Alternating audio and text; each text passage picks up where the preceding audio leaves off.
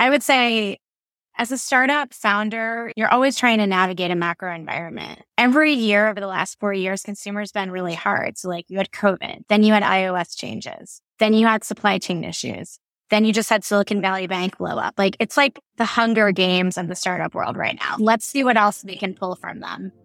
But I would say that's part of being a startup founder. Like it's no different. They're always having to navigate in macro environment. And that's why you want to back resilient, resourceful founders who can respond to whatever the macro environment is because you can't predict it. Welcome in to Studying Success. On this podcast, I interview entrepreneurs, investors, and CEOs who reveal their personal stories and advice for high school and college students on how to become successful in the business world. Today, we are joined by Kathryn Cavanaugh, founder and managing partner at Capstar Ventures, a venture capital firm that invests in early-stage startups. In this episode, we discuss how Kathryn raised the first fund for Capstar, what it was like to go through COVID with Capstar, and what Kathryn looks for in founders.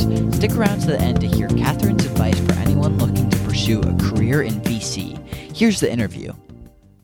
Kathryn, thank you so much for coming on Studying Success. How are you? I'm doing great, Will. I really appreciate you having me on your podcast. I'm excited to talk with you. So please tell us who you are and what you do. I'm Kathryn Cavanaugh. I'm the founder and managing partner of Capstar Ventures. It's a early stage fund focused on the next generation of innovative consumer company based in Austin, Texas.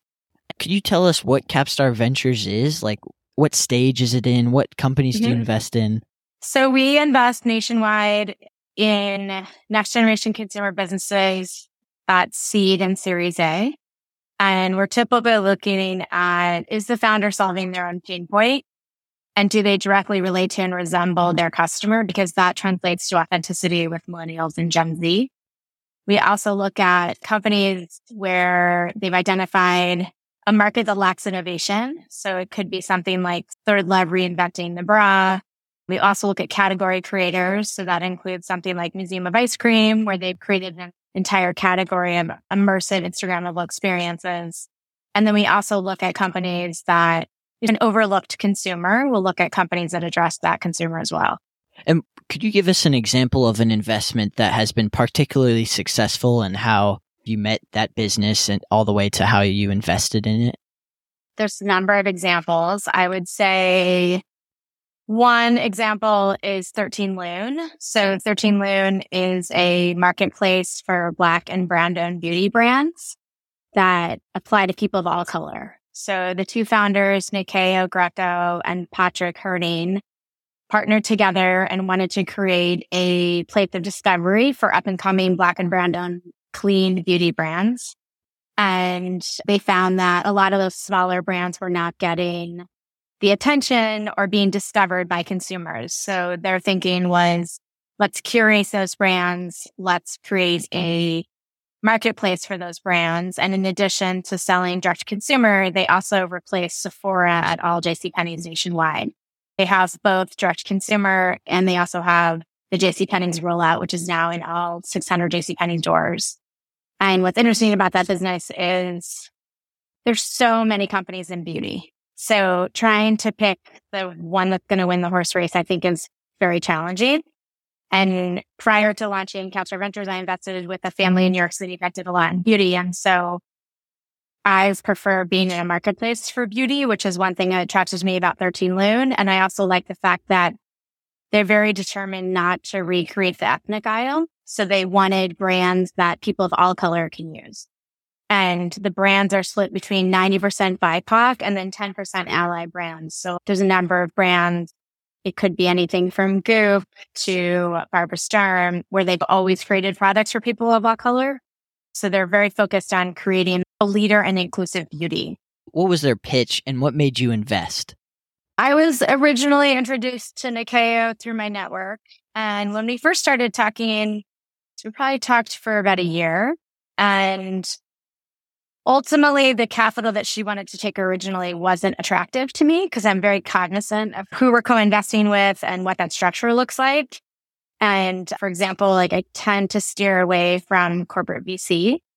And I think corporations more or less should buy companies. It goes in and out of favor to have a corporate VC fund. So I talked to Nyakio for quite some time. There's a lot of interest from corporates on the beauty side. And my preference was I would prefer to raise a round. And then if a corporation wants you, they can buy you.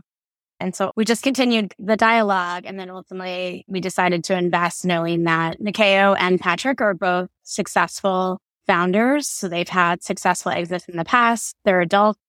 They were very determined on getting to profitability and not being on a fundraising flywheel, which was very attractive to me. So while I'm investing in early stage venture, I tend to look through companies of the lens on how much capital do I think you're going to need to get to profitability? And I want them to get to profitability so that they own more of their business and they also come off the fundraising flywheel and they have more options. If they do need to raise capital, it just opens an entirely different set of investors when they are profitable. So I appreciated that 13 Lune was capital efficient and both had very strong relationships in the beauty industry. They were excellent. Patrick had previously built a large PR agency, so I also knew they had the skill sets internally on the marketing side. And then I liked the fact that they're taking the noise out of so many different companies and curating what actually really resonates with today's consumer, what's efficacious, what should be out on the platform.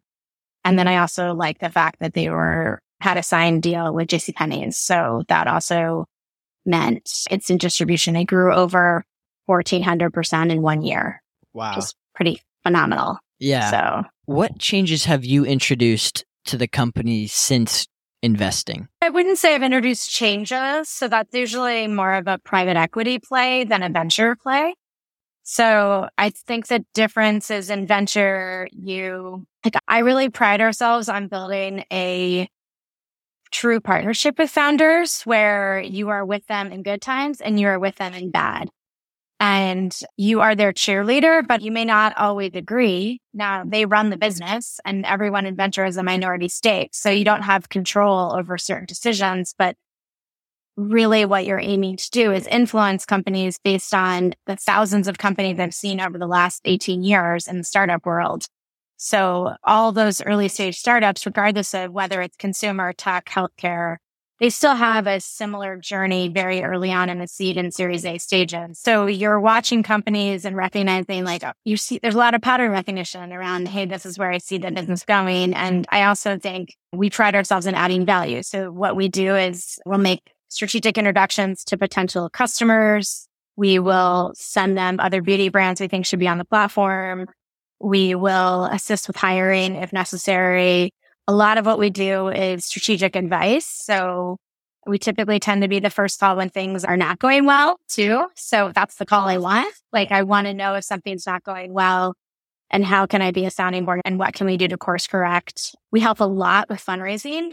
So one of the things I love the most is helping my founders raise capital, and fundraising is exhausting.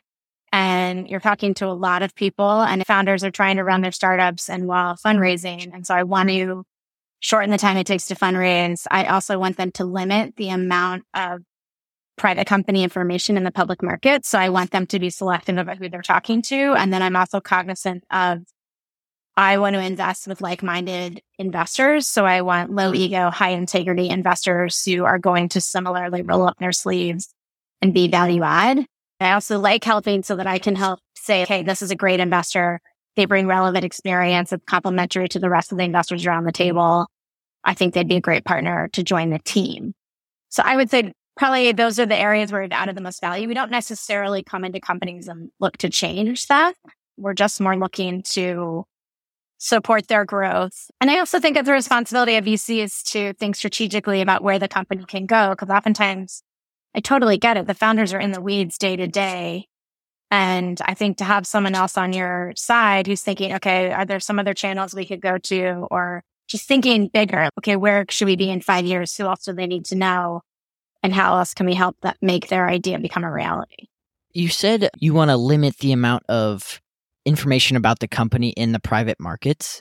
Why is that so important? Why do you tell companies that? You're still in a competitive environment. So you're cognizant of who are the competitors out there. And because it's private, it's harder to get access to information about how a company is doing is not public.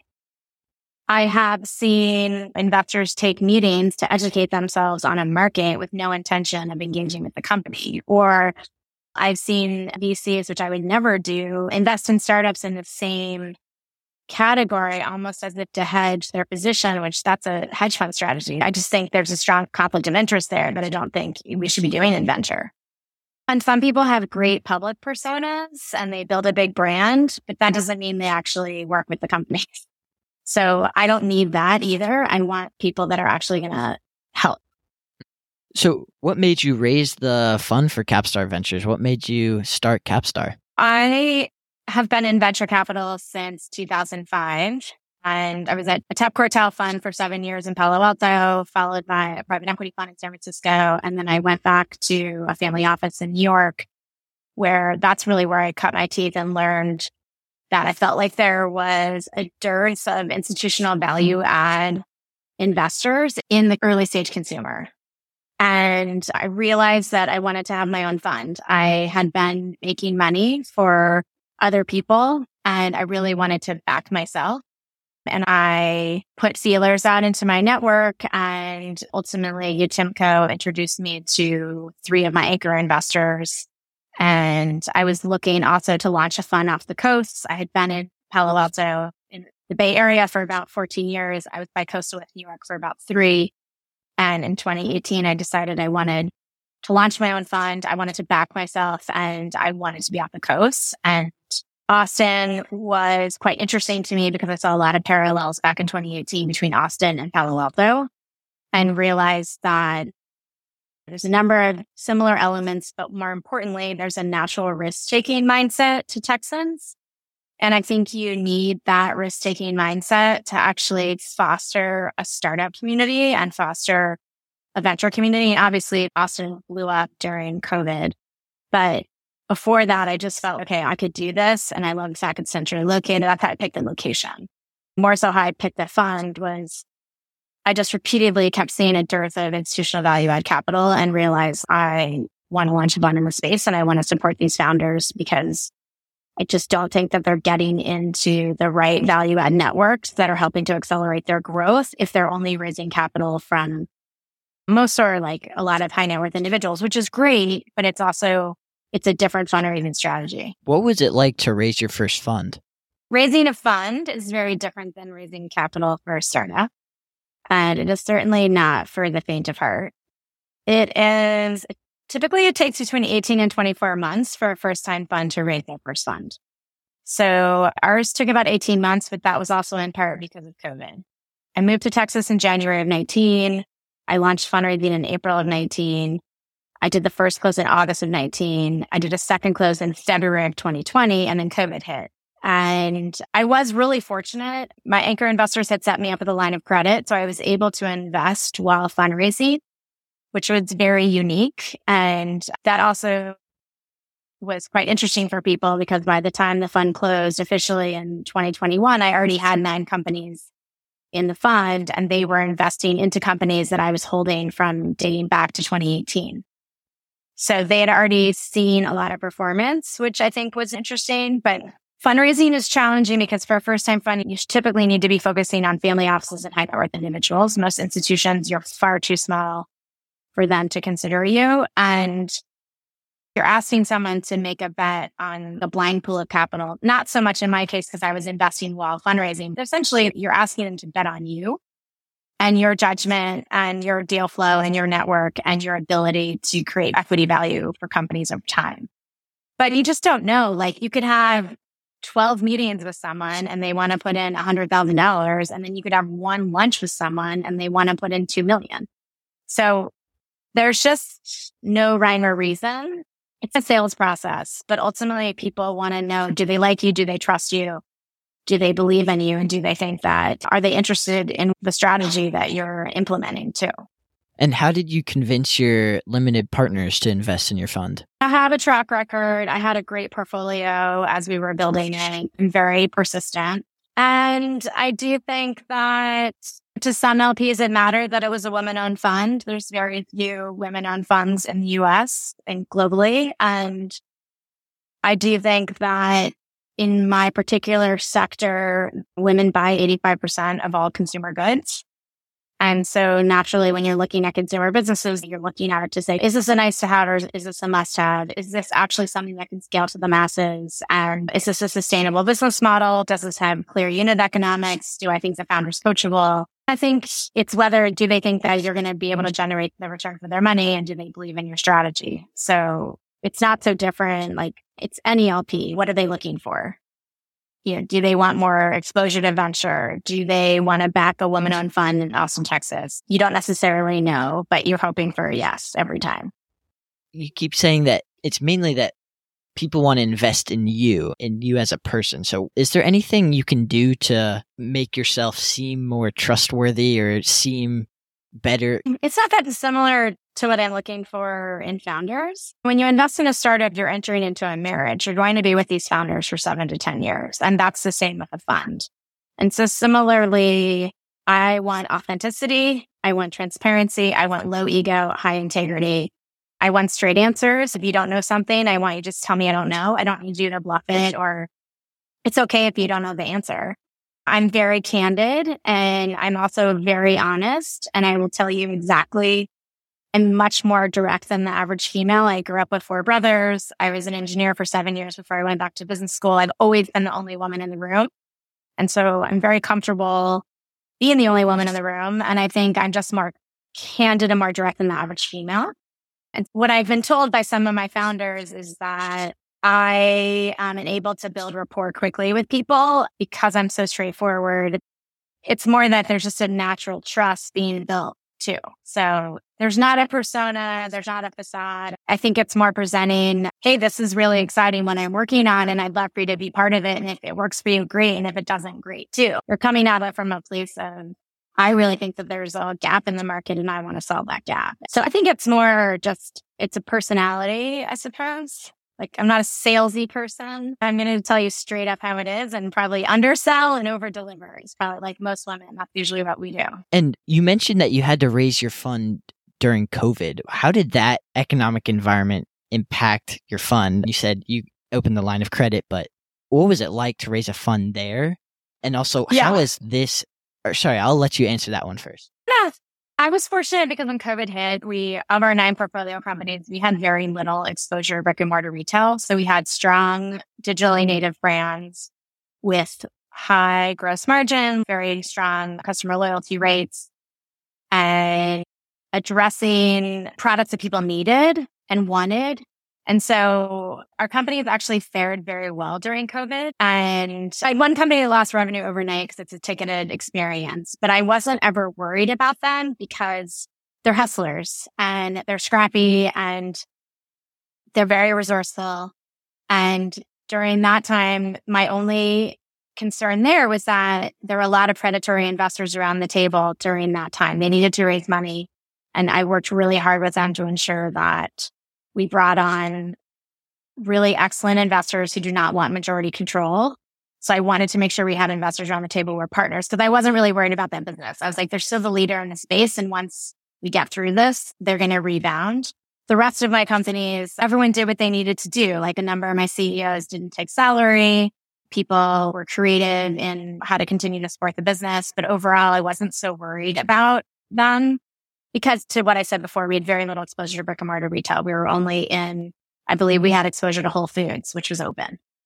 I would say as a startup founder, you're always trying to navigate a macro environment. Every year over the last 4 years, consumers been really hard. So like, you had COVID, then you had iOS changes, then you had supply chain issues, then you just had Silicon Valley Bank blow up. Like, it's like the Hunger Games of the startup world right now. Let's see what else we can pull from them.